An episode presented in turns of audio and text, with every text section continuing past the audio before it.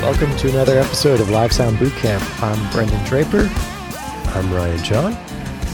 and today we're back. We're talking about choirs, or maybe we should throw like five more things into this episode because it'll go real quick. Just talking about choirs. Yeah, is is are, are you making fun of my idea that we could somehow do horns, choirs, and strings in one episode? I just Yeah, remember fair enough. recording that and just laughing like in my head. I was trying not to like just crack up in the middle of the episode. Like we're never Somehow that this. episode that episode was what like fifty something minutes. I know. I know. Yeah. Well, maybe Um, with just two of us, it- we'll only have two opinions this time. So maybe it'll be a third as short. We'll see. That's that is true. So yeah, unfortunately Joe is not with us, and we don't have an extra guest. So it's just Brendan and I. Um, but it's because we happen to be on the same time zone for the first time in Hmm, I'm not actually sure how long. Three months. probably a while. Yeah. Yeah. Where are you? Yeah. Where have you been? Uh, I'm, Right. I'm in Los Angeles now. Uh-huh. Um, I was just in Poland. I was in London. I was in Italy. I was in a bunch of places in Europe, uh, and I was somewhat living there, mostly living there. But uh, now I'm back here, and um, nice. I will go back there at some point too. But yeah, for now we're on the same time zone, and we're gonna get this done while we happen to be available to do this. Yeah.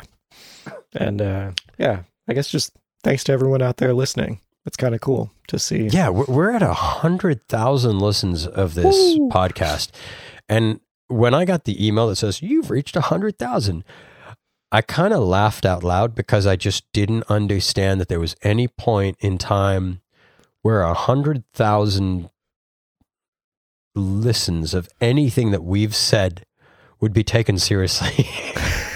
you know what I mean? I feel like I just Yeah. absolutely fucked the wording on that. But the idea is mm-hmm. that, you know, yeah, we happen to know some things, but usually I'm just kind of talking out my ass. Like, not, not like what we're saying is inaccurate, right. but we're just messing around and having fun and having a chat. Yeah. Um, but it's been really awesome running into people. I ran into some people in Poland. I ran into some people in Hyde Park in London. I ran into some people uh, on the beach in Cornwall that listened to On the uh, beach. Yeah, literally on the beach in Cornwall, which is like the farthest southwest corner of London. You know how like, uh, or, or not London of England. You know how England has like this little pointy bit that pokes out down, yeah.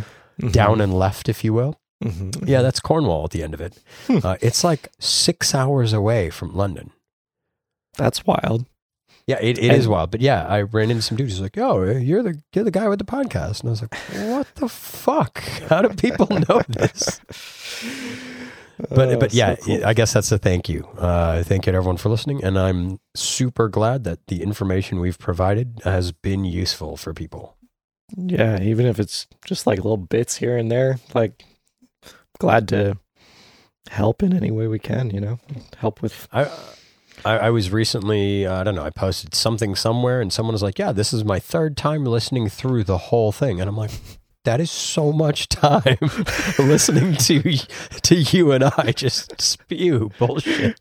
I know when I go back to edit, I'm like, oh, fuck. I got to listen to us again. Shit. Fuck. Uh, I usually don't listen to us when editing. I'm just like fast forwarding through the whole thing, going, "Oh, we said something dumb there. Delete." That looks like an um. I'll delete it. yeah, It might be.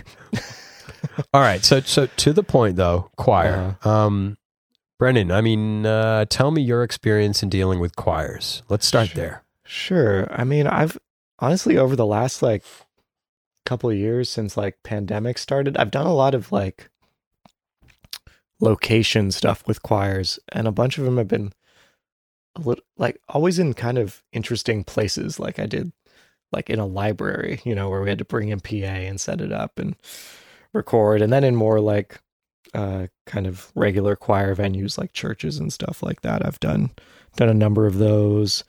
Um but yeah, so I've I've just been I kind of got like in touch with a couple choir groups in the Bay Area and they contact me sometimes. And sometimes it's just recording, sometimes it's live with an audience.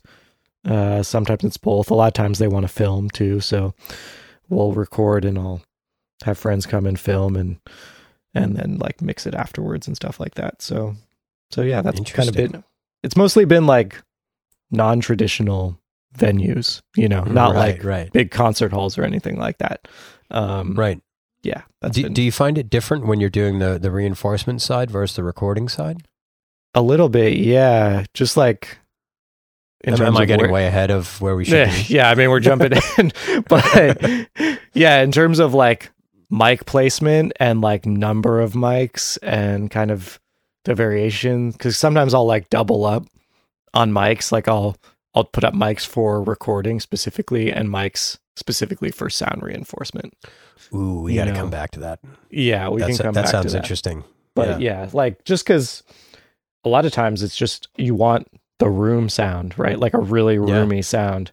And so, Yeah, but enough. I'm never going to throw those mics through the PA because it would just not make any Too much sense. bleed and too much other Yeah. stuff. Yeah, yeah. too much distance, you know? Like I'm usually trying to place Right. a stereo pair like equidistant from the choir to like from each end of the choir. Anyways, That, Uh, that that's that's really interesting. So so the reason I poke at that is Mhm. because I have not done that. oh, I have specifically done things where it's uh, sound reinforcement. hmm Um, I guess I guess ages ago I did choir recording where it was like actually in a church and you know we just put up two or four or whatever uh, you know spaced microphones and you just record them.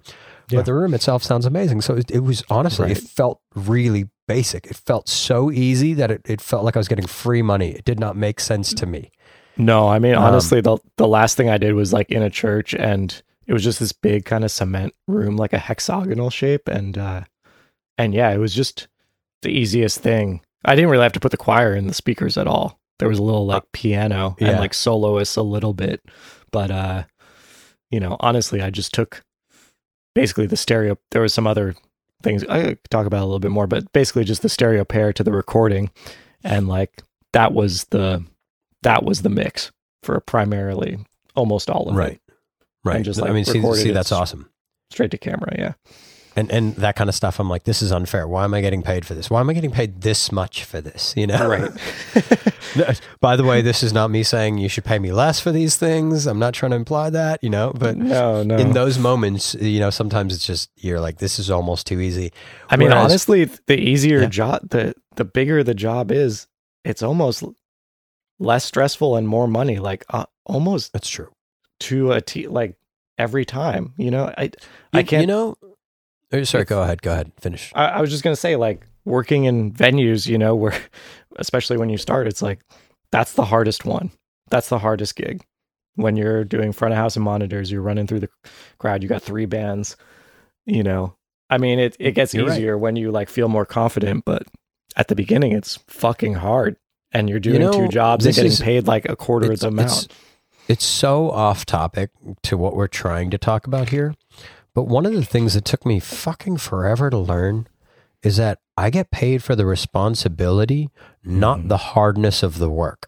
mm-hmm. And it took me Mhm. forever to figure that out. It's like, uh, to exactly your point, you know, the bigger the gig gets, the work actually gets easier. I have Mhm. less hats to put on. I have better sources. I have better PA. I have, you know, better players, all those things. Everything gets easier.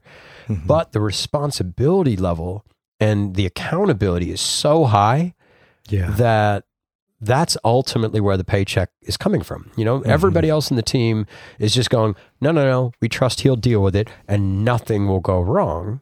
right. And, you know, if anything's going wrong, he'll sort it and we'll never even know. Mhm. Um, that's a, that was a lesson that took me a long time to figure out. I don't know if you feel the same way there. Yeah, no, I feel like just that I I feel like the it's your problem solving and your it's it's more like your your knowledge and your ability to to figure it out and and to like have that um with the person who's hiring you have them just like know that you're going to get it right is what is when you're getting paid more you know Yeah. that Yeah. uh, I mean, I, I guess, yeah, yeah. Because I'm thinking about like you know just working at a venue. It's like, well, sometimes they have no idea. Like if I, I could work at a venue and they would have like no idea if I could actually do it or not, and I'd probably still get paid. You know, and Right. no one would check in or Right. like care. Right. Yeah, Right. So Yeah. Uh, and, um, yeah, super off topic, but to get back on topic, most of my experience with choirs has been extraordinarily complex situations. Yeah. For I'm- so I'm I'm glad we have these two perspectives then, you know. Yeah, yeah. So my my most of my experience is like I don't know, the 16 person choir performing behind a, you know, industrial metal band with a full Mhm. orchestra or like the choir that was on Labrinth which is equally, you know, I think that was uh 14 people maybe.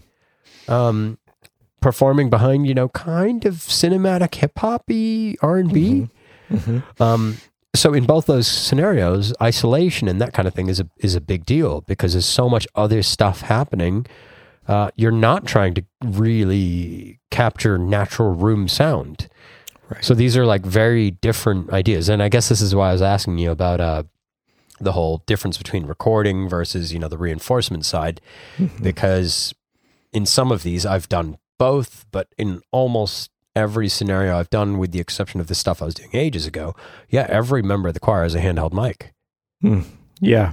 Yeah. I mean, I was kind of in preparation for this since I haven't done a lot of those, you know, those situations where it's like with a full band and everything like that. I've more been the the natural like, you know, paramics kind of situation. I was watching videos of like, you know, the Rolling Stones doing, you know, that song "You Can't Always Get What You Want," and uh it's basically they basically had like a mic per pair of choir singers. And i was like oh like a dynamic mic you know Right. and they'd just like be a pair of people singing it. And that was kind of like a recurring theme. And i was looking at like pink floyd videos and stuff like that. And it was all kind Yep. of a similar situation like that at least for those bigger like rock band backing choirs you know so Yeah, and and you know to to that point, you know, there's the question that we wrote in this outline here, which says, you know, why are all three of these in the same episode? Which is, you know, Mhm. horn, strings, choir, and I guess the answer is kind of to the point of what you're kind of poking at a bit. Is that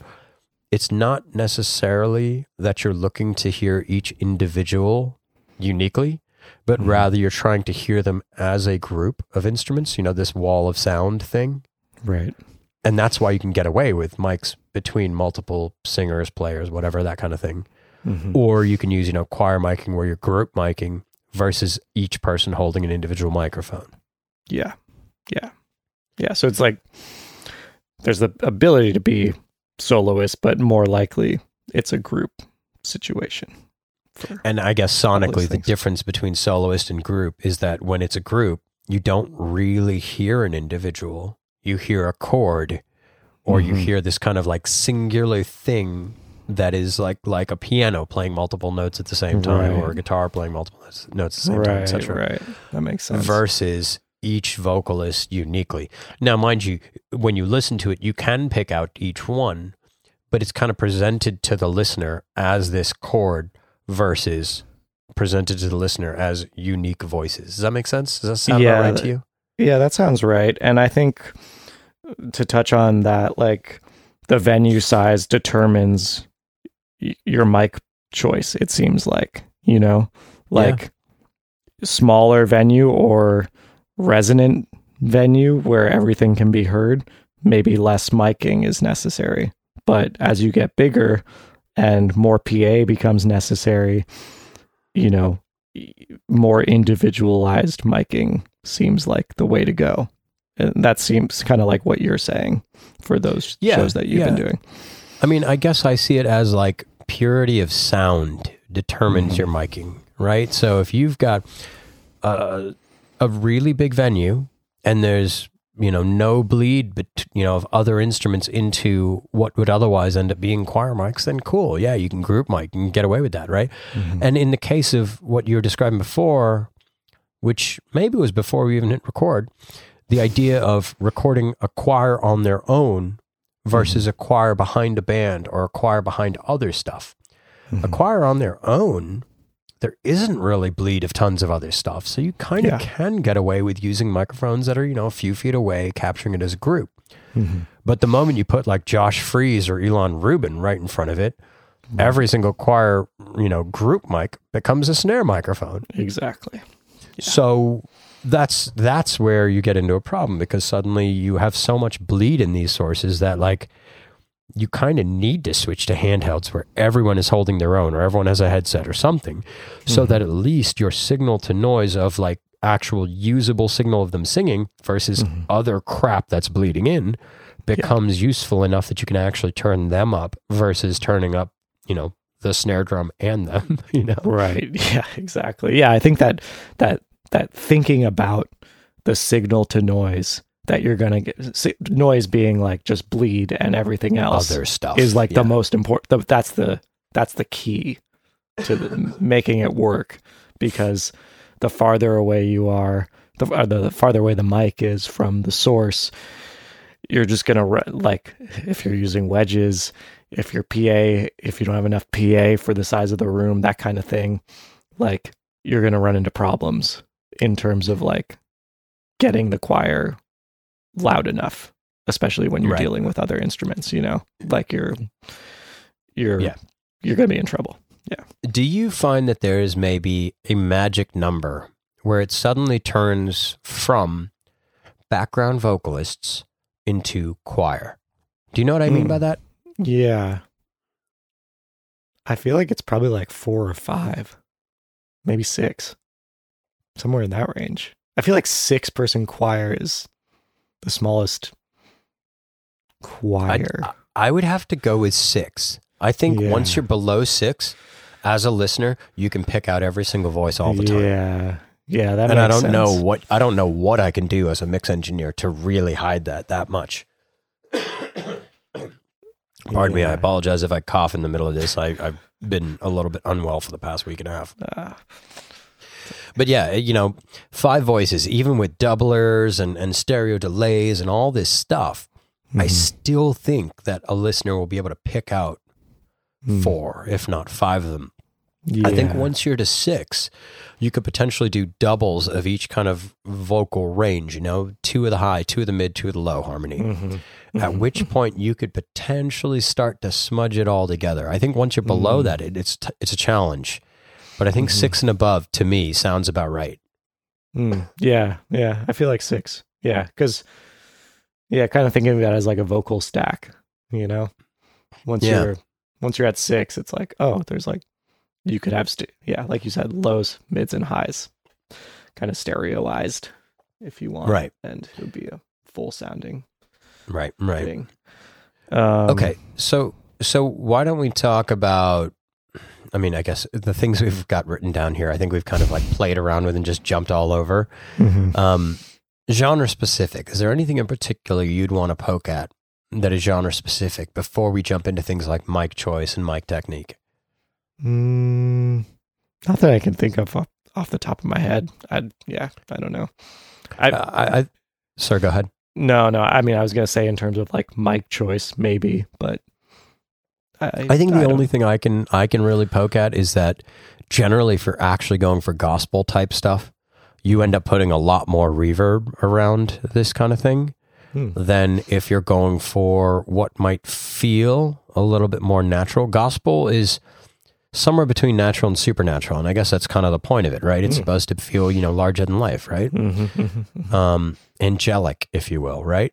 So a lot of bright reverbs, you know, gets you there. A lot of longer tails gets you there, Mhm. but um, you might not do that if you want a choir to fit in. A, I mean, for example, the Labrinth gig that I'm on, that's not always the vibe.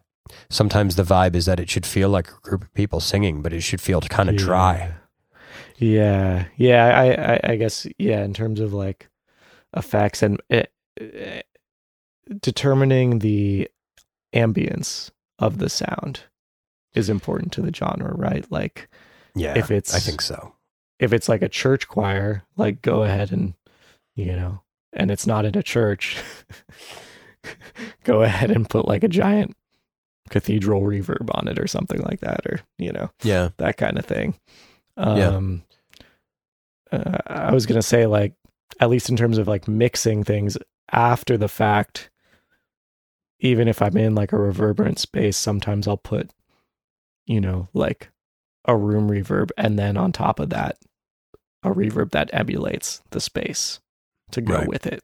I don't know, but I uh, I guess that's not really genre specific, but Eh, not Yeah. really, but you know, kind of to poke at that a little bit. Um, even in a single song, um, I sometimes change the length of reverbs. If we're in a fast part of a song, um, reverbs will be shorter to Mhm, make the mhm. choir feel a little bit more staccato, to make it feel like it's a little tighter. Mhm. You get into the legato or halftime sections of songs, I might make the reverb a little bit longer to make it Mhm. feel like it fits the time a little bit better. yeah. Do and you know, I like, realize. or- do you, sorry, do go you ahead. go for a specific uh, time division when you're doing that, like long versus short, like half note versus quarter note or something like that? You know, the long, I usually try to math out for a half note, but Mm-hmm. you know, every single reverb, like at least the digital ones, right? Every single reverb's got a kind of different curve for its decay. Mhm. Sometimes it feels really, really dense and really, really dense, really, really dense, suddenly gone. Sometimes it feels really dense, a little bit dense, really little dense, you know, almost gone. You know, like the Mhm. kind of curve, it's either, you know, linear, logarithmic, exponential, whatever it might be. Right. So the timing I end up putting in never actually lines up to, you know, a half note. It's Mhm. usually longer than that because audibly it feels like it's gone by a half note, Mhm. or it's shorter than that because audibly it somehow ends up feeling like it's gone by a half note. You know, like Mhm. all those Right. curves feel different. So the number doesn't always line up with what like Gotcha. technically makes sense. Gotcha. So you kind of go by the feel of the decay. Yeah, I mean, I do the same thing with snare drums and stuff too. Honestly, Yeah. Um, all right, so let's let's pretend genre specific is kind of out the window now. So let's talk about mic choices, um, individual miking versus group miking, and you brought up a really great point earlier, which is about reinforcement versus recording. And I'm super interested in your perspective on individual miking versus group miking. Let's Mhm. talk specifically about reinforcement first. Okay, cool. Well, I mean, so as I said at the top of this, I haven't done like a ton in like bigger venues and stuff like that. But in terms of what has worked a bit for me, you know, for individual miking, going with like, I guess it depends on like how far. I've just been in weird situations where people are spaced far apart or they're close together. And I guess if they're close together, then going with, you know, something that's a little more narrower pickup pattern so that they there's not as much bleed from the other singers into their them, mics. Yeah. Yeah. So something like hyper or super cardioid would be So, my so preference. do you have any favorites? I mean, we might as well throw some some brands out there. Or, you know. I mean, I've I've liked the sound of like the Shure like 87A. I think that's the Yeah, one. yeah. yeah. And the uh I mean, I'm I've been pretty partial to like the sE V7. I haven't used it like on a choir per se, but like on backup singers and stuff, it's kind of nice like isolation. Um yeah. Uh probably like Telefunken M81s or M80s would be fucking sweet on a group of choir, but uh I don't have quite cool. I don't have the, uh, you know, I, I, I You don't have enough sure of those yet. I, don't, yeah, I don't have enough of those to do everybody. Hey, if uh, anyone from Telefunken is listening to this, uh, Brendan, you know, message him. He'll give you his address. You could happen to just send, you know, 18 of them to his house. Ooh, he wouldn't be upset. I appreciate it. I, I honestly, I need one for the next tour I'm doing. So, you know, if, if I could just get Only one? that- yeah, maybe Dude, two, just you know. text me. I'll send it to you. I've, I have oh, one. great. I think I have two actually. Oh, cool. Settled then. Um, yeah, yep, settled. But you know, Telefunken, send him 16 more. Now that he's got two from me. okay. Tell, um, tell me, tell me about your individual miking of choirs. Like, So- what you- What's What's interesting is that you know you say V7 and um, on Labrinth we I, I did put V7s on every single member of the choir. oh, nice. And the reason why was because genre wise, what he does is this kind of like cinematic thing Mhm. where there are moments that are, you know, very legato, gospel-y, big stuff. And then there are moments where it's supposed to feel like 16 people whispering in your ear. You know, like it's Mm. supposed to feel kind of uncomfortable or f- supposed to feel crazy intimate, even though it's this like large chunk of people. Mhm. And that V7 has like such a clear top end Yeah. that normally I actually don't like them on background vocals because they make them too clear. They make them too present, right? Um, but for this gig, it worked really well because I could use, you know, top end roll off to basically make them feel a little bit more distant or put Mhm. that top end back in. And you can kind of get this, um, what is it, the A- ASMR type Mhm. feeling of Mhm. the detail in mouth movements and lip smacking and all that stuff. Uh, that mic captures it quite well while also rejecting a lot of, of, of bleed. Yeah. Yeah, if you've for got a that, really- for that gig, it worked really well. the crispy the like the clarity on that them can be surprising sometimes i remember doing this band and it was the lead vocalist and it just came in so hot and crisp like at the beginning of the set that i was just like oh my goodness that You're, like you're like blew this my is head too off." in my face, Yeah. too clear. I, I can't even fucking handle this. yeah Um, yeah. So so interestingly, normally I actually wouldn't go for that for a choir because I find that it is you know so clear and so present. And Mhm. usually, what I want out of a choir is to kind of back them up a bit. They they're Mhm. usually behind something as opposed to being, you know, in, in terms of what I'm working Yeah. on, they're usually Mhm. behind something rather than being the lead instrument at any, at a given time. Sure. So normally, what I actually really like, and this is going to sound basic as hell, is the SM58 there Um, you go. a 58 it's not so crispy clear but it is kind of upper mid-range forward and pretty much has no low end in it and all that. So hmm and also it's really easy to get you know 16 18 20 of those on a rental uh, whereas Yeah. it can be a little bit harder to say hey you know uh, sound image or now Clair uh, you know can i get 22 of this exact capsule on Shure Axient wireless it's like that's a big ask but 58 capsules they got they got plenty of them Yeah, I Um, mean, it, it works too. I, I I've done that for recording as well. Like I did this gig where they the first song they had like all the members of the choirs actually in the back of the audience and like spaced like six feet apart from each other. wow And Yeah. um, that's how they started it. So I, I had like a bunch of cheap like wireless 58s, and I was like, I don't want to run cable all over the place, so I just like put like one in between each per each pair, you know, Right. like all around, and that worked totally fine. Like it was great. Yeah, and and something nice about that 58 is that it's not incredibly present and it kind of smears together a little bit, you know? Mm-hmm. Mm-hmm. Um so you know, th- those are kind of my my general preferences for handheld and, you know, up close. Mm-hmm. Um when it comes to group miking, which I've been able to do a couple times, but again, most of my experience with this kind of stuff is like, you know, big rock band that has a choir or, you know, Mhm. hip hop thing that has a choir or like eh, just there's a lot Yeah. of other noise on stage, so I haven't been able to get away with group miking as much.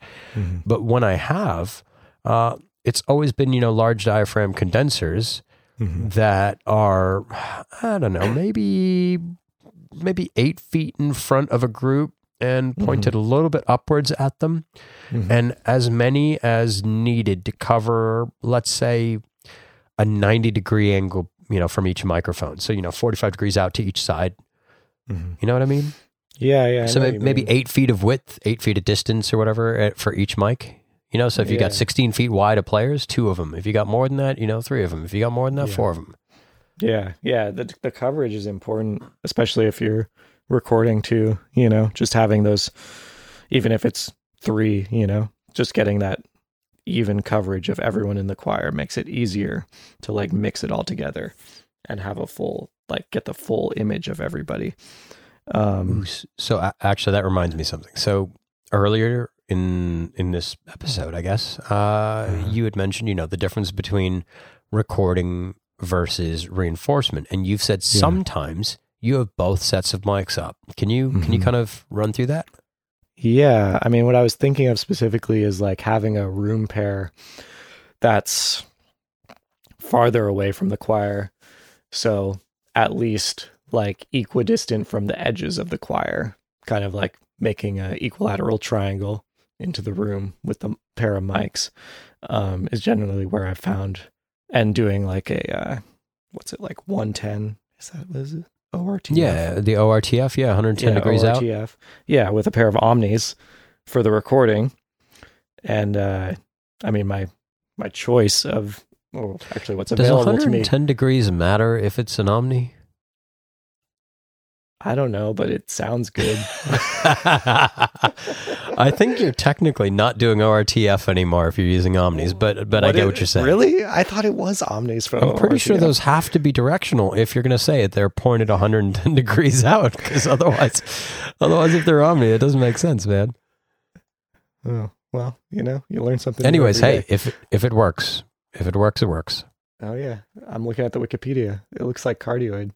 There you go. See, Brendan didn't say Omni earlier. He definitely said cardioid. Definitely said cardioid. But anyways, Or, or he didn't say ORTF, or he didn't say that. Yeah, but you know, it sounds good. Para Earthworks in that positioning out in front of the choir seems to do the job a lot of times for me, and I like how it sounds. So there you go. But effectively, you're spacing them like human ears width, right? Yeah, yeah, Yeah. So, Yeah. It, I mean, that's kind of the point of ORTF, anyways, that it's like somewhat like human ears, you know, that width Mhm. and kind of pointing outwards. Um, yeah. So, you know, what's interesting is that you mentioned that you've run these two separate pairs for record and um, live. Uh-huh. And I had forgotten that I had done this as well. But when we when we were rehearsing Labrinth before this Coachella show that we did uh, earlier this year, Mhm. um, we were recording stems as well, so that we had kind of backups of things because we didn't know if we were always going to have the choirs for every performance, things like that. yeah, And what what I was doing was I was recording all sixteen or whatever it was microphones individually, and then the way we have our rehearsal set up is that I feed stems back to the playback guy as well as playback playing from him, so that he can record straight into the playback rig too. So Hmm, I took okay. those 16 microphones, did a mix down, you know, in real time. You know, they had some Mhm. reverbs, some effects, some um, uh, compressions, some high passes, EQs, whatever Mhm. goes into a group, which then feeds back into him, which feels like a, you know, choir stem, if you will. Mhm. So I sent that back to him and recorded it to him. We listened to it and we're like, this feels just too close. It feels like, you know, a microphone too close to a mouth, right? Mm, mhm, mhm. So we also put up exactly how I would have had group mic'd those Mm. players. Hmm. And we put up, uh, I think it was actually three microphones just because of the physical width of what we were trying to cover. It was just three, maybe KSM 32s, maybe 414s. I think it was KSM 32s. Mhm. But uh, maybe eight feet, maybe 10 feet away, like quite spaced Mhm. in a reasonably dead sounding room. But just adding just enough of that distance kind of did this glue thing. Mhm. And we recorded that into the playback system as well. And then when we listened to back, we listened to, you know, my stem mix, if you will. And then we listened to this distance mix. Now, mind you, that distance mix didn't sound great. You know, it just sounded like Mike's 10 feet away from a choir. I mean, now, mind you, it's a very good choir. It doesn't do that whole gospel bigness thing, Mhm. but just that little bit of distance blended into that other mix we had. All of a sudden, it was like, cool, this is everything we needed. All of a sudden, we took this stuff that felt too close and it pushed it back a couple feet. And suddenly, it Mhm. felt like you had a group almost surrounding you singing Yeah. along. Oh yeah. Now, yeah, yeah. what was cool about that, though, is that what we ended up doing when we actually did the show is that we doubled the choir with their own recording from the rehearsal. That's So awesome. when we actually played the show, we had choir track and live choir singing the same bits, but I basically stereo inverted it so that you know we'd get a little bit of difference in width Mm. and all that, and it, it Mhm. felt massive because you know kind of to the point of what we were saying earlier, you know, like six people is kind of the minimum to get away with it feeling like a real choir, Mhm. but I don't think there's any maximum. I really don't. Mhm, mhm. And the more you get, the bigger it feels, the more Yeah, intense I mean, it feels, just- or the more control you have too.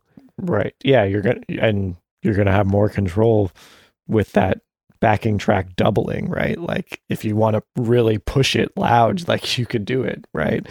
Uh, exactly. I mean, you could do it with the mics too, but I mean, it's not going to be the same as you know Yeah. cranking up that backing track as well. But effectively, we just turned a 16 person choir into a 32 person choir, and it Yeah. felt massive. And, you know, it, went- it went went over really well. Um, but it was neat though because it did require that kind of extra spaced pair to suddenly Right. make it feel like it made sense. Otherwise, it just felt too close. It didn't feel right. yeah. hmm hmm Um, so yeah, it was you- just kind of neat. Do you uh, uh like? Has there been other times where you've had to just rely on the close ones though, and then like, what did you do to, like, did it did you notice that feeling like of too closeness when you were doing that and have to like fix it somehow? Or yeah. So on on the Elfman gig, it's Mm-hmm. 16 choir members. And there's there's no way I can put room mics up because there's Yeah. strings, there's drums, there's high gain guitars, bass, you know, there's a lot of Mhm. stuff happening up there. Mhm. Um, and in that case, it's just a crap ton of uh, wired 58s because they Mhm. don't they don't carry them off and move around. They they they stay in one place. gotcha. Um, so of course, all of that as you kind of pull it together, it, it feels a little bit too close. Now, in terms of processing that, your goal is to make the processing of that vocal one feel really controlled, and Mhm. two feel a tiny bit distant. So to get it distant, first of all, no proximity effect. You got to pull away all that low end. So you're going to Mhm. high pass a lot higher than you would otherwise. Mhm. Um, and when I say a lot higher than you would otherwise, I mean, you know, 250 to 400, depending on the voice itself. And the difference between each of those individual voices is going to be crazy. Like it, you wouldn't think it's that different, but like one person, you can get away with high passing them at 400 and it still feels like there's low end there. Someone Mhm. else, once you've got them high passed at like 200, it already feels like there's just nothing left.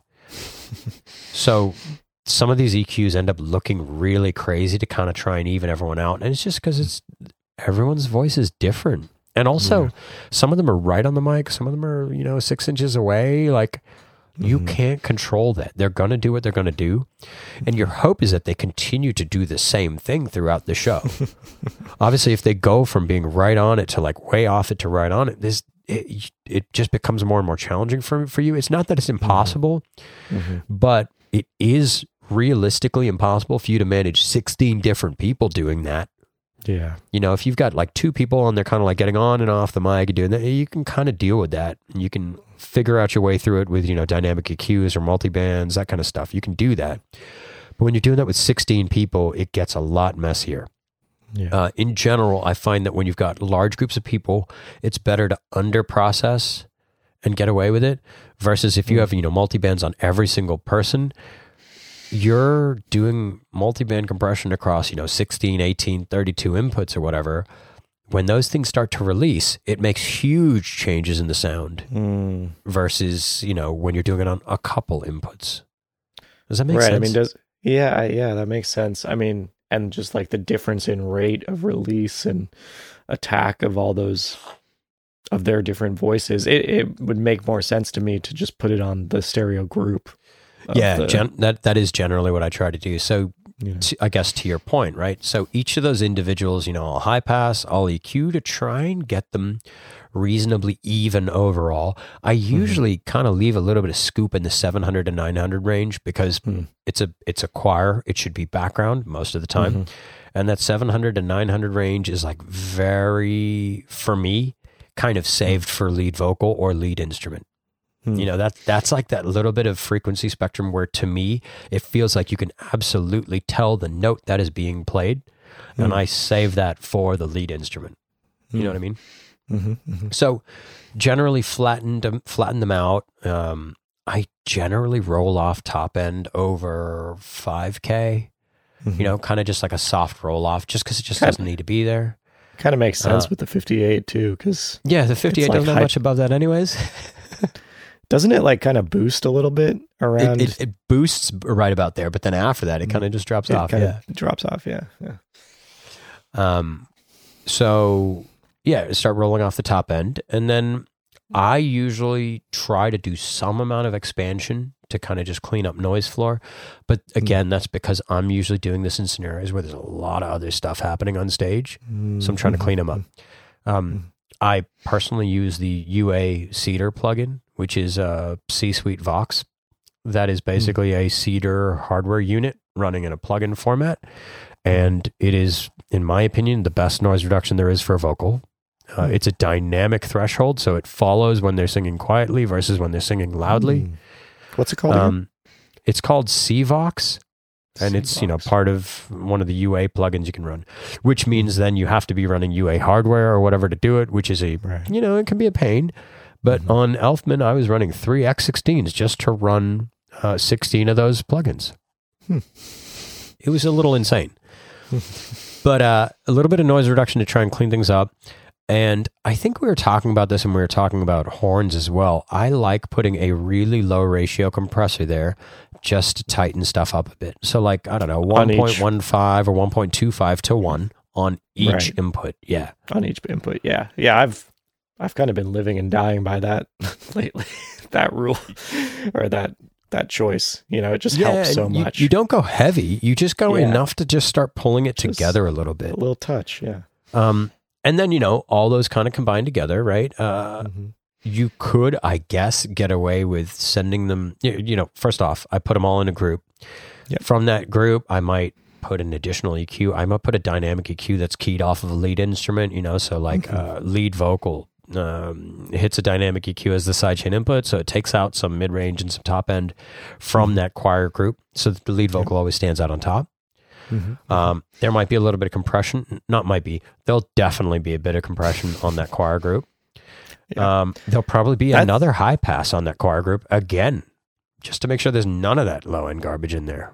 yeah. What were you about to say? Well, it- I feel like you were going to say something. Can we? Yeah. Can we jump into like compression for like the group a little bit because I, the the dynamic range can be like so massive sometimes. I guess it's maybe a little different when you're, you know, they're backing for a band, but when they're like, honestly, when they're they're by themselves, they can go from like the tiniest whisper to like clipping the preamps like in no, in not no going to lie, they'll do the same thing when there's a whole band there too. yeah it's it's wild like it, I- it, it is wild.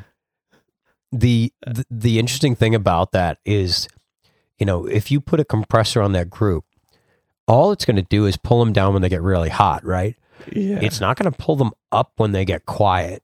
no. Now, yeah, someone can make the argument, yeah, you could do parallel compression to kind of do that. But what I would suggest is that you learn when they're quiet and you use like a VCA or DCA or control group or whatever it would be called in your desk. That is controlling those inputs and you write it up into that Mhm. compressor on the group Mhm. when they're quiet because you know those parts and you can push Mhm. it up and then you pull it back down and let that compressor kind of take care of when they get loud, but you Mhm. need to sort out when they get quiet. Mm-hmm. Yeah, that makes sense. I, I feel like you have you have an opinion about this one. Tell me. no, I mean that that makes sense because uh, I you, adding more gain to the, like it's kind of like a self. It's defeating the purpose of like removing the bleed and the all the other instruments that are going into those mics. You know, when they're quiet, like you're just going to be bringing up the noise floor like all the time if you're doing a lot of like gain post compression. Um, Right. Well, so- I guess that's the thing that that makes an issue of parallel compression with things like choirs with me is that they're not always singing, but there's always Mhm. bleed in that shit. So yeah. parallel compression is usually just going to bring up a lot of the mess, hmm but isn't necessarily going to know when they're singing. Right. I mean, Right. unless you got immaculate gating or immaculate noise reduction, which we never have. Mhm. Um, you know, the only way to kind of clean this up best is for you to know when they're going to be quiet and you push it up, but you Yeah. push it up pre the group. Mhm. Um, anyway, so g- given all that, you know, input side processing and then a little bit of group processing there, we got some, some compression. Uh, I guess it comes to the question of, you know, where do you add the space? Right. Mhm. Yeah. And I personally like to add it on each individual input. So when I say that, I mean I will put a send on each input that goes to a room reverb. Now, that room Mhm. reverb is sub one second decay time and actually just sounds like. Eh, not like a, a like a room where you kind of hear the chattering of it, where you like clap and it's like it's not Like a that. soft room. Yeah, a really soft room, which really to me usually ends up being a hall reverb with the time just set incredibly low. Mm. Those tend to sound smoother to me than actually loading a room preset. Room presets often you hear like the early reflections and you can like almost hear that there's walls that are too close. Yeah. That never yeah. feels good to me. But the goal of this room is to make it feel like it's not a microphone shoved in your ear as you're hearing it, but rather it's actually a microphone with some space around it that you're hearing. So And then wh- all of those which- inputs go to that, and then that also routes to the group, meaning that group, return right. routes to the group. Yeah. Uh, sorry, you're about to say something? No, I, that's what I was going to ask. Like, I, I figured the the room would go to the group as well, so that the Yeah, so the- processing the- on that group is exactly. So that well. if you do any any sort of EQ in the group, any sort of compression in the group, all that it it takes the room with it as well. Um, I would posit that you can go farther with that send and return than you think you can. Hmm. Meaning, you know, if you turn it up and you go, "Oh, cool, I hear the verb," and then you kind of back it off a bit from there, going, "Okay, cool, now it's a room that just feels natural." That's probably okay, but after you get that dialed in for all the inputs, and the reason I do this separately on each of the inputs is that, as I said, some people like sing right on the mic, some people sing a little bit away from the mic. Mm-hmm. So I end up with a little bit different amount for different people. So the guys who are right on the mic, give them a little bit more room, turn their level down. Interesting. the guys that are a little bit away from the mic, a little bit less room, turn their mic up a tiny bit. So your hmm. balance kind of comes together. so once you get them all kind of balanced, so it feels like they're somewhat in the same space. Try take that room return, um, and also uh, high pass the aux master and low pass that aux master. Hmm. And if you can, DS that aux master. Hmm. So that Hmm. whatever's going to the reverb has no S's in it. Just let it Hmm. compress the snot out of those S's. So you never get a verb that goes like, because that sounds like crap. um, yeah, and get rid of all the low end, get rid of like all the ultra high end. Um, and then on that return, do the same thing. You know, put a put a high pass, put a low pass, and play with that EQ until you get a room verb that makes it feel natural, but isn't that audible. Hmm. Once you got that EQ kind of dialed, which usually to me means you know you're actually taking out a little bit of that like one to two K range because that's usually where you can hear a reverb, Mhm. and you might even be boosting in that like five to seven hundred range where it's like that kind of like almost boxiness of the room, but like part of what makes it feel natural. Once you got that dialed, take a listen to it, and then take that room return and take it to like I don't know plus six, and see what it sounds like. and I'll bet you suddenly it actually kind of feels more like a group of people singing in a space Hmm. than it does feel like individuals singing into microphones. Hmm. Uh, it was it was it was definitely Danny Elfman who taught me how much farther you can push reverbs than you think you can. Hmm. Because I, I would like he'd, I'd, I'd have verbs on the strings. I'd be like, yeah, here's my short one, here's my long one. He's like, oh yeah, cool, cool, cool. Turn those up a lot, and I'd push him up to plus three, and I'd be like, that feels really wet, and he'd be like, no, no, no, push, give me more, and he'd just just keep going, and he'd be like, cool, now that sounds like strings, and I'm like, no, that sounds like strings and a lot of reverb, right? And then he'd Yeah. go away, and I'd be like, you know what, I, I, this is what he asked for. I, I trust him. I'm just gonna, you know, take a break. I'm gonna go, you know, grab a bottle of water, come back. And I came back in and I hit play on the playback, and I was like, fuck, that sounds like a movie score. And then I would So take it back down to the level where it was before, and I'm like, oh, that sounds like natural strings. Hmm. Oh shit, film scores don't sound like natural strings. They sound like overhyped strings. Right. Oh shit, this is what he wants. And I, I don't think I was ever comfortable with going that far until he just like was like, no, no, no, just keep going, keep going, keep going, Yeah, keep yeah, going. Oh, yeah. there it is. That's good. And even at that time, I was like, this feels wrong. But then being able to like reset your brain by walking out of the room and Mhm. coming back, and you came back and you hit unmute, you're like, oh shit, that sounds good. You know? Yeah, I- think that like trying not to go overboard with effects is, you know, something you get in your head a lot. And like, I mean, I think about that all the time too. Like, am I just going overboard right now? Like, I uh, are people gonna be like, what the fuck? You know, Well- like, why is there so much reverb on it? And I, I think that's that, that's cool that he. I, I do want to make a good that. point, though, though, that one of the mistakes that rookies in general make all the time is going overboard on effects. Exactly. Yeah, I think that's and that's why that's you know And is that why both you and I are kind of generally more reticent to use them? Yes. And like we'll put them I in mean, only that's when what I necessary. think. Yeah. that's what I think because I I feel uh, like I was like oh reverb it's so cool like it makes everything better you know like butter. Well, well, I mean, I, I've seen a million shows where you know someone's pulling up their their drums or whatever, and then they start spending time on their snare reverb, but you can't even hear the vocal. Mhm. And I'm like, Yeah. you are absolutely misprioritizing what is important in the song, right? Right. You know, or, or things is just really wet and it's like, great, yeah, that feels cool, but it's just lost clarity, you know? So Yeah. be very aware of what you're doing. But uh, back to, I guess, where I was going with this whole in, individual channels going into the group.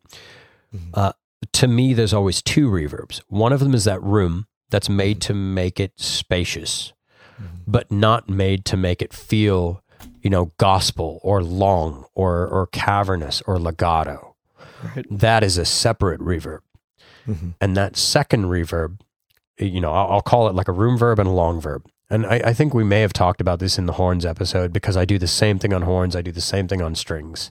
Yeah, we Um, definitely said something like this for sure. Yeah, so there's, there's always a short one that's the rooms thing, and then there's a long one that is, you know, this legato thing. And same general trick. Each of the individual ones go there at, you know, whatever level feels about right. For, for the most part, since it's all post fade sends for me, those usually all end up at the same level. Mhm. Um, and what I usually end up doing is riding up and down the return. So when I want Hmm. it to be a more reverby feeling thing, I just ride the return up. If I want it to be less reverby, pull that pull that return down. And you know, I'll change the uh, reverb length depending on the song. And it's Hmm. the same trick for the send and same trick for the return. Don't be afraid to heavily EQ the send into the reverb Mhm. while listening to the return un, Hmm. you know to, to just keep messing with that send into the reverb until suddenly you go hell that reverb sounds exactly like what i want it to feel like and what you Hmm. want it to feel like for that kind of legato verb is something that is audible so you're not trying to Mhm. hide it so you're typically not pulling away that like 1 to 3k range you're trying to find somewhere there where it's audible but doesn't sound you know uh, harsh bitey honky whatever any of those things so I typically end up with a really wide boost somewhere between one and three k there, and then Hmm. maybe a couple narrow cuts to kind of you know uh, smooth it out if necessary. Still, things like de-essers and stuff really really useful on that send. And then on that return, you can do the same kind of thing. You know, high pass, low pass. You know, do an EQ till it sounds right, Mhm. Cool. And then that's feeding your group as well. and that goes into the group. Yeah, so that group kind of becomes the master level for Mhm. everything inside of it. You know, so if you want less choir overall, take that group down a little bit. If you want more choir overall, bring that group up. Mhm. I think on horns we touched on uh, putting reverb directly on the group. Yeah, yeah. Um, I definitely do that sometimes. It's just with choirs, you usually have so many individuals that like doing it on the individuals. It's like kind of untenable. You're going to use too many verbs. You could Mhm. probably get away with doing it on the group, though. Yeah. Cool. Um, do you do any kind of like? I mean, you were talking about using the playback to double the choir, but do you do any kind of like? What about like panning of those individual mics? Let's get into that. You know, Oh, so th- so that gets interesting. So, you know, not to keep jumping on the Elfman one, but it's because the Elfman one was very interesting. go for it. We all want to know about it. Um, I had made an assumption because I didn't get enough time to like hear every single person singing Uh-huh. until we're already into things. At which point, you know, we're we're going through songs and I can't be like, "Hey, all 65 players stop. I want to hear, you know, soprano 2, choir 6, choir 7, choir 9." Like it's you don't really get that time, right? So what you do get is after they've all left, you can go back and listen to the recording and like, you know, cue up a couple things and loop things and go, "Oh, who is singing what part?" Um, it's actually funny because after the Elfman gig, I went off and did other stuff, and I was doing some other gig, and someone's like, "Oh yeah, I was on Elfman too," and I was like, "Shit, we never met," and they were one of the horn players, and we never met because I was doing front of house, which means you know during rehearsal I'm in a separate room, you know, listening Yeah. to stuff, so I, I didn't actually even meet everyone. But uh, back to the point of that, um, in general, choirs tend to be grouped by vocal range, right? So Mhm. sopranos, altos, tenors, you know, bass, etc. They'll be in groups. Um, in the Elfman setup, Danny intentionally uh, set everyone up in pairs. So it'll be a pair that is the same range. Then the next pair is a different range. And the next pair Hmm. may be that same first range, etc. With the idea that you go pan left, pan right, pan left, pan right, pan left, pan right. Okay. Whereas um, when it's kind of groups, especially if you want to kind of adhere to, you know, general orchestral type panning rules where orchestras are always set up in a particular manner, and Mhm. in general, orchestral mixes are built to match that uh, physical setup. Uh, I was kind of doing that too, being like, well, you know, the the left section, you know, I'm going to pan them a little bit left, uh, the you know left middle, a little bit left middle, left uh, right middle, a little bit right middle. You know what I mean? I was Mhm. almost, I, I was basically panning them like you saw them. Yeah. Yeah. And then I went back and listened to it. I was like, this doesn't actually make musical sense. And I was listening to it and very clearly it was in pairs. I was like, oh, cool. Well, you know, you're the left version of this part. You're the right version of this part. You're the left version of this part. You're the right version of this part. And uh, we basically ended up with hard left, hard right for almost everyone, except for once we got down to the basses because the singers themselves weren't so dead on with each other Mhm. that I could pan them hard left and right and have it feel centered. Um, Hmm. Bass parts can be hard to get to balance like that. So they were panned, I don't know, 20% left, 20% right instead, you Hmm. know? Mhm. Uh, so, but basically the idea was this was a really dense production. I need as much space as possible. Hard left, right, hard right gives me space in the middle to put other important stuff, you know? Right. Yeah, that makes sense. Um, Uh, how about yourself? I mean, panning wise, what do you usually do when you've got, you know, a bunch of players or singers? I mean, I mean, you know, like I was saying, I haven't. A lot of times, I've just been, I've just had spot mics for groups most of the time. So, I and and when you have the spot mics, do you kind Uh-huh. of pan them to the physical position of where they are, where you're looking, or do you actually go as wide as they're as wide as you can? Um, I'm trying to think of like actually reinforcing them because it's different. Like when it's rec- recorded, you know, like usually it's, well, I don't know. I don't know. This is this, this is kind of a tough one for me.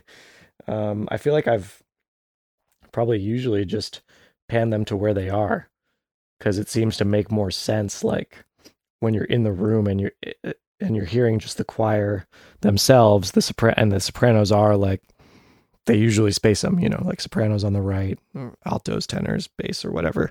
So Right. like I would usually pan them so that they match where they are in the room.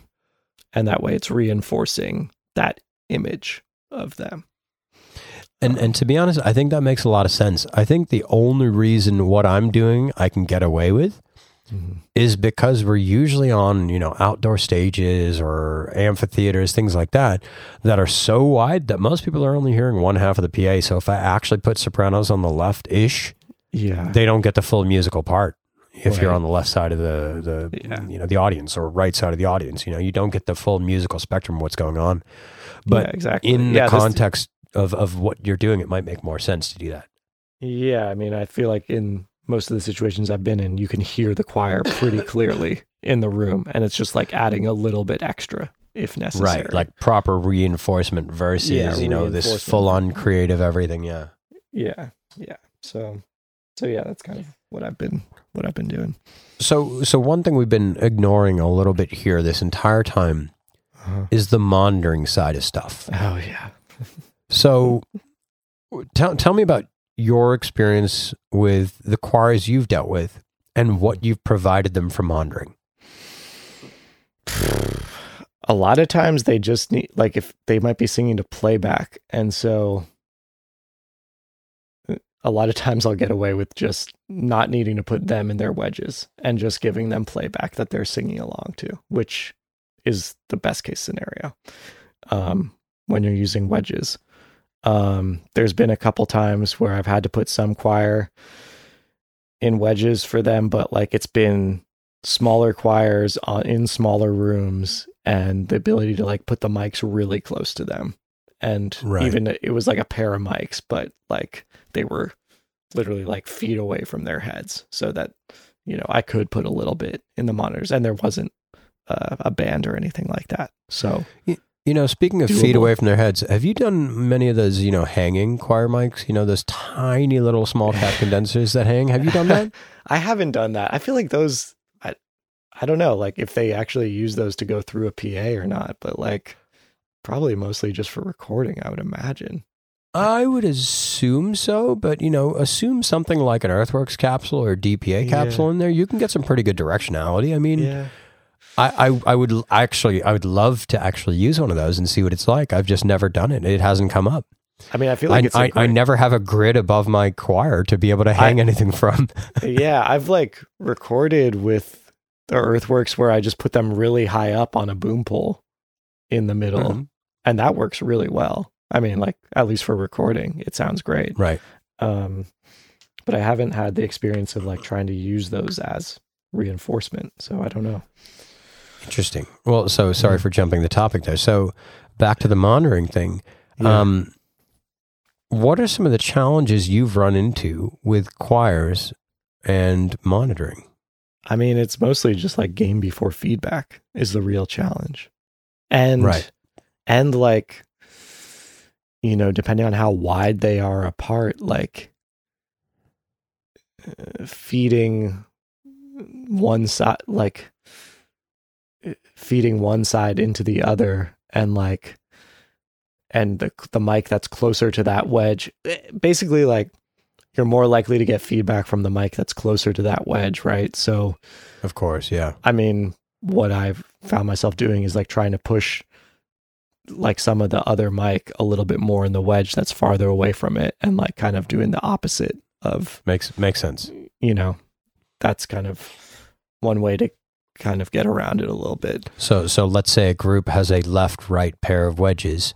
In the left wedge, you might push the right microphone a bit. Yeah. And in the right wedge, you might push the left microphone a bit. But ultimately, both microphones are coming through both. And Yeah, both are Yeah, going yeah. through both, just a little bit more. And and I guess that kind of depends on like the size of your choir, right? Like this Right. experience I'm thinking about is like a smaller, you know, six to nine person choir. So, I mean, they were all hearing each other too, and like you could kind of get away with that. Um, if they were spaced farther apart, then you know I might have to be more. Uh, yeah, I mean, yeah, I- know. I I, I, get what you're saying. You you might have to kind of just mess with it more. What about in ears? Have you done much in ears with choirs? I haven't. I haven't done that at all. Actually, did is that what they did with like Elfman? Were they all on ears or? Like, Yeah, that's that's that's what I've actually usually ended up doing because. I just don't want wedges anywhere. I don't want I I don't mean, want more noise on stage. you know? yeah. It's it, preferably no wedges, please, with the choir. No, obvi- obviously the challenge there is right. Like, let's say you've got 16 choir members. Mhm. Um, sheer cost and and feasibility of doing 16 in-ear mixes. That's it's unrealistic in most scenarios, right? So you're not going to be able to give each individual singer their own ears ears mix. Mhm. So often choirs are forced to deal with one single ears mix.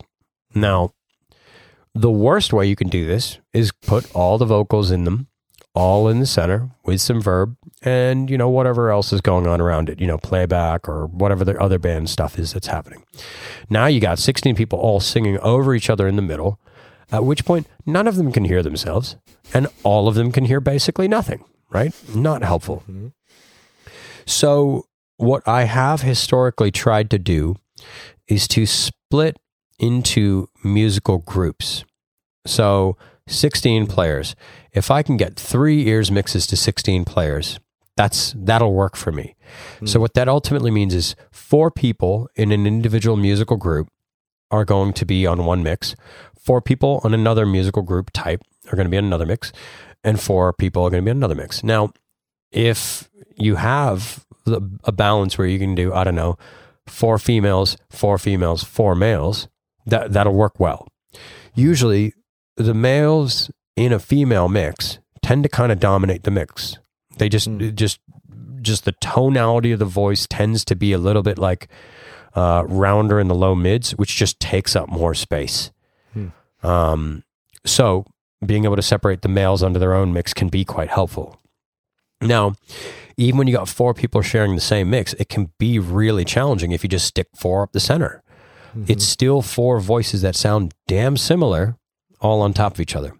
Hmm. So I what I've found works the best, and you tell the players this. You go, um, I don't know. odd numbers are going to be on the left side, even numbers are going to be on the right side. So singer one is on the left, singer two is on the right, singer three is on the left, singer four is on the right. And I mean hard left and hard right.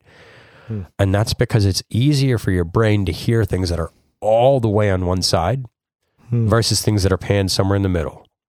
Mhm. So if you go, cool, I know my voice is all the way on the left, it becomes easier for your brain to focus on it. And there's only one other voice competing with you. Hmm. And then That on the right side, there's two other people that don't matter as much to you, but you want to use them as reference. They're there.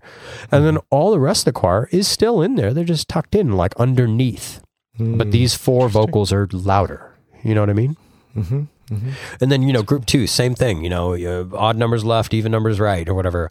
So that'll be singer five left, singer six right, singer seven left, singer eight right. And all the rest of the singers, yeah, they're in there. They're just lower. It's just that this four is hot in that mix. You know what I mean? Yeah. yeah. So this has been my sneaky way to get away with instead of having 16 ears mixes, which let's be fucking real. I can't handle 16 of those plus all the other players. have. You know, this is a lot. I, I serious fucking, you know, claps and commendations for monitor engineers who could do, you know, 36 mixes at a time and actually pay attention to all of them. There's plenty of guys who say they do 36 mixes. They just pay attention to one and ignore 35 of them. but that's my sneaky way of getting away with it where like everyone can get through the show and hear what they need to hear obviously you know you still want to pay attention to people and sort them out but like for the most mm. part they're only fighting against one other voice yeah. You know because in that corner of the mix in that range there's only one other person there so you can kind of it kind of works Yeah. That, that makes. does it sound crazy to you or does it okay. No, that that that makes total sense. Yeah. I it would it. I, I honestly I, I don't know like how people feel when they're singing. Like if it's split like that. I mean, I'm I'm guessing it was good results when you did it, but like, there, there was only one guy who didn't like it oh really? And yeah, and he wanted himself up to center. And I was like, uh, you're going to ruin everyone's mix. And that's when I was like, cool, we're going to split these. and I took the dudes and put them on their separate mix because he, yeah. Um, but everyone performed really well. Uh, nobody was upset with it. They all said it was a bit different. They hadn't done it that way. How Um, did, I- they say how they had done it? Just up the middle, like everyone up the middle, or something Pre- like previously, they just had kind of like a stereo mix of all the vocals, and they were never on top of it. Hmm. Um, so I'm not 100% sure that they like this better than what they were doing Hmm. before, Mm-hmm. but they performed really well. Nobody complained. And um, I don't know. This is a different thing. I, it, also, I, I, this is, let's make this really clear. I'm saying this like as if I'm a point of authority saying that this is how you should do it. This is not how it is normally done. Normally, choir mixes are reasonably even. Everybody kind of gets Yeah. panned out a little bit. It just mm-hmm. feels like a full final mix. And any choir member has to find themselves in that mix. I personally have heard that and I didn't think it was particularly helpful. So I tried to do something different. And it seemed to work. If you want to try this, try it. If you don't, then just, you know, don't. I, I, feel like the telling people what you're going to do is probably the important part of this. ex- Yeah. This trial. Well, if, yeah. if you tell someone that they're going to hear themselves all the way on the right side Yeah. and that there's only one other vocal all the way on the right side in their mix, they'll go, oh, all right, cool. yeah. Because that's probably better than they've ever had before, you know? um, anyways, uh, yeah, that's it's, I realize it's a bit unconventional, but I guess that's what I do on this podcast. I say the weird Yeah. answers, right? That's great. Yeah. We love it. Uh, Okay. Have you have you ever had to do wedges with choir? Yeah, I, I have, and I, I've done stuff similar to what you're talking about. Basically, it's like you know you've got a bunch of mics. It's it's just a pure gain before feedback issue. You're Mhm. basically treating it like it's a background vocalist through a wedge, Yeah. um, and you're just putting a bunch of them through it. And let's be honest, it's never going to be that clear when you put a bunch of people who sing roughly in the same range through the same box. It's it's just never going to work out that well. Yeah. And also, you know, the more noise you put on stage, the more comes back in the microphones, the messier the whole thing is. It's like ideally you just don't deal with that. Right. Which I mean, if you're doing that, makes the case for 58s on the individuals Right. Definitely. rather than the spot mics. Yeah. It's hard. It's hard. I mean, even even with the small choir and the spot mics and wedges relatively close in a small room, it's hard to get that gain before feedback. Um, Yeah. Yeah. So so let's talk about uh, first off. I actually think we've actually gone pretty long on this already. yeah, we have. Um, so we shouldn't go much longer. But Mhm. uh, common issue: you don't have that many members singing in your quote unquote choir, and you want it to feel like a bigger choir. Hmm. Brendan, what are your solutions? Oh man, I honestly don't know. I don't know what to do. Uh, I mean, I'm sure you've run into this. This must have come up for you. I mean, you could pan hard left and then do like delayed of the same channels to the right, and then you know some reverb and delay and stuff like that. That'll make it sound wider and bigger. Um, All of that stuff does work. yeah, Um, I mean, Yeah, I mean, I, I've I've run into this a million times. In, in fact, even when I have a 16 person choir, I'm like, oh, I want this to be more people. This is why we ended up doing this, uh, you know, recording and doubling thing. Um, right. it's funny. I got a, I got a bunch of friends in Nashville that I you know ping ideas off of pretty regularly. You know, they all work on great, you know, cool, big, small things. You know, they they work on all sorts of interesting stuff. But in my head, I'm like, oh, you guys work in Nashville. You guys must deal with lots of choirs and gospel and you know that kind of stuff, right? Because Mhm. you know, gospel music, church music, it's really big down there, right? Mhm, mhm. Uh, and I would, I remember messaging him being like, "How do I make this choir sound bigger?" And this is when I was doing this dude, um, DJ Battlecat. We had a six-person vocal group as the choir, Mhm. um, which is like kind of this is what we are talking about before. It's like that's on the cusp to me of going from background vocal to choir. It's barely choir, Yeah. but um, it was enough, and they wanted some of the songs to be full-on gospel songs, which needed to sound like Mm. giant choirs. Mhm. So I was like texting these guys, and they're like, "What do I do, man? How do I make this work? I've tried all my usual tricks." um, turns out all their tricks are also the same as my usual tricks. They just said, "Just push it harder than you usually would," and I was like, "All right, let's just keep going." And all of a sudden, it kind of works. push, But it's- push what? it- Wait, sorry, well- push what harder? We'll push the tricks. Basically, it's exactly Oh, what you're saying, tricks. right? So things like stereo delay, right? So if you've got a channel, you can pan it left, right? Mhm. and you can take uh, a send on that with I don't know anywhere from a uh, 15 to 50 millisecond delay Mhm. and pan it hard right of that same channel. Right. This gives you that whole Haas effect, stereo widening. Now Yeah. you sum this down to mono, it would sound crazy, but that's not what that's not what you're really doing here. You're trying to make Right. something feel wide. You're trying to make it feel like there's more of it.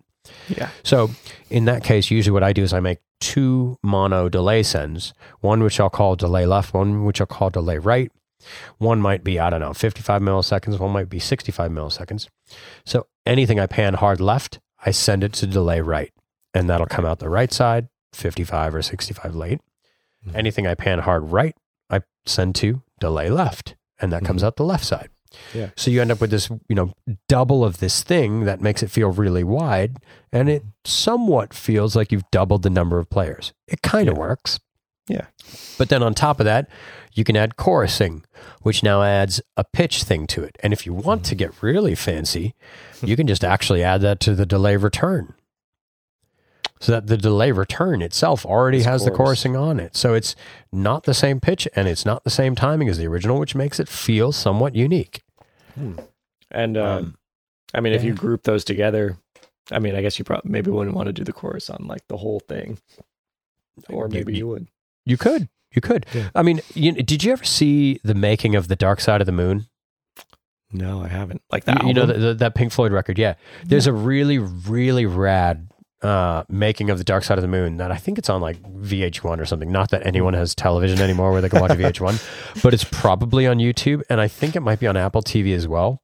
Uh-huh. Um, but in that, they show you all these tricks they did for you know stuff on that record, and I'm sure when I say Dark Side of the Moon and I say gospel choir backing vocals, you can think of some parts, right? Oh yeah. And I hear they're it. very I hear it. iconic, and you can hear in your head, right? Yeah. On those, there is such a heavy uh, chorus and phaser, and you don't hear it when you listen to the song, But the moment someone tells you that and you go back and listen to some of those, you're like, God damn, that's some heavy chorusing and phasing. um, but they show you how much they blend that into it uh, in that making of. It's it's really Cool. quite cool. Uh, so I sometimes steal that trick too, and what that does is a little different than this whole doubling thing. The doubling thing makes it feel like there's more singers, more players, kind of joining into this group. That phaser chorus thing that they do, which Mhm. go go watch this. It's actually very cool. There's a lot of really neat shit they did in making that record, and all of it is quite relevant to you know mixing.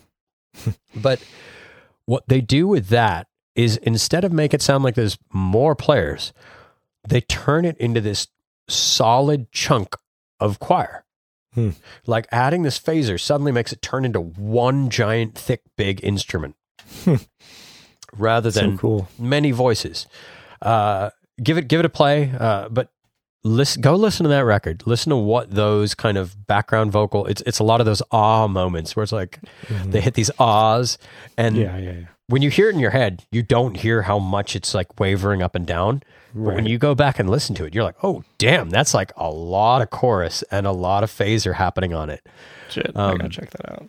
But it, it hides so well. Uh, but try play with some things like that, and what it'll do is it'll kind of like turn it into this big block of sound rather than uh, many individual elements of sound. That doesn't always work in every scenario, but in some Mhm. scenarios where you want it to be this giant block of choir, Mhm. give give that a shot. Sweet. Yeah, it sounds fun. It sounds super fun. See, You don't we get just gave people the- homework. This is great. Requirement for next show: use a phaser and uh, and uh, a flanger on Oh my gosh, I. I I haven't been able to use a flanger in ages. I would love to use a flanger on a show. I don't know where, but I, I just want to put it across an entire drum bus for like you know two Oh, yeah. beats, four I beats, mean, that kind of thing. yeah, why not? On the top, like on the yeah, on the drum bus with some Yeah. re- going into reverb and stuff. Yeah, exactly. It would be fun. Yeah. All right, I, I feel like we we we went way farther than I think we intended Yeah. to, but at least this time we didn't pretend we are going to do three topics in one episode. Yeah, baby steps, you know, baby steps to Baby steps, um, like we do every episode. Uh, sorry for taking so long between this and the last episode. I imagine we'll probably do the same amount of bullshit between this and the next episode. we'll see. Even though we, we, we keep saying, "Oh no, no, we're gonna we're gonna do better." Um, you know, life gets busy. yeah, things things get in the Uh, way. We're we Next should- we- episode is strings. yeah, and then we'll probably be done with you know the individual input section of this journey in podcasting. At which point, I believe we're going to have to go to uh, questions or Oh, yeah, question. guest interviews. If anyone you know feels like there's a guest that you'd love to hear, hop on here and, and chat with us. Yeah, I think that could be kind of fun too. I've always enjoyed when we've done uh, things where we've invited other Yeah. people to join. So yeah, that'd be super fun. Um, yeah, and uh, what was I gonna say? Oh yeah, I don't know cool what are the like, things we say at the end of the episodes. I, well, I, I got that. I think. Um, but I did. I did make a new email address actually. oh, Uh, okay. Yeah. Apparently, live sound podcast at gmail.com was available. So you can email us at Cool. live sound, live sound podcast, like the live sound podcast. Like we're the only one, I guess. I mean, we're not, but well, actually, I don't know. I don't really look up look up live sound podcast, but we're not. We're not. we There's have lots of other ones, we have the Gmail live sound podcast at gmail, which now means we are the Live Sound Podcast. now that we have the Gmail. yeah, we have the Gmail. Send us questions, whatever. Go to the Facebook group. Send questions there, whatever, whatever you want to do. And uh, Awesome. yeah, thanks for listening again. Thanks for listening. We'll catch you uh, whenever we catch next. Sometime in the. I apologize in advance for how long it may take for the next episode.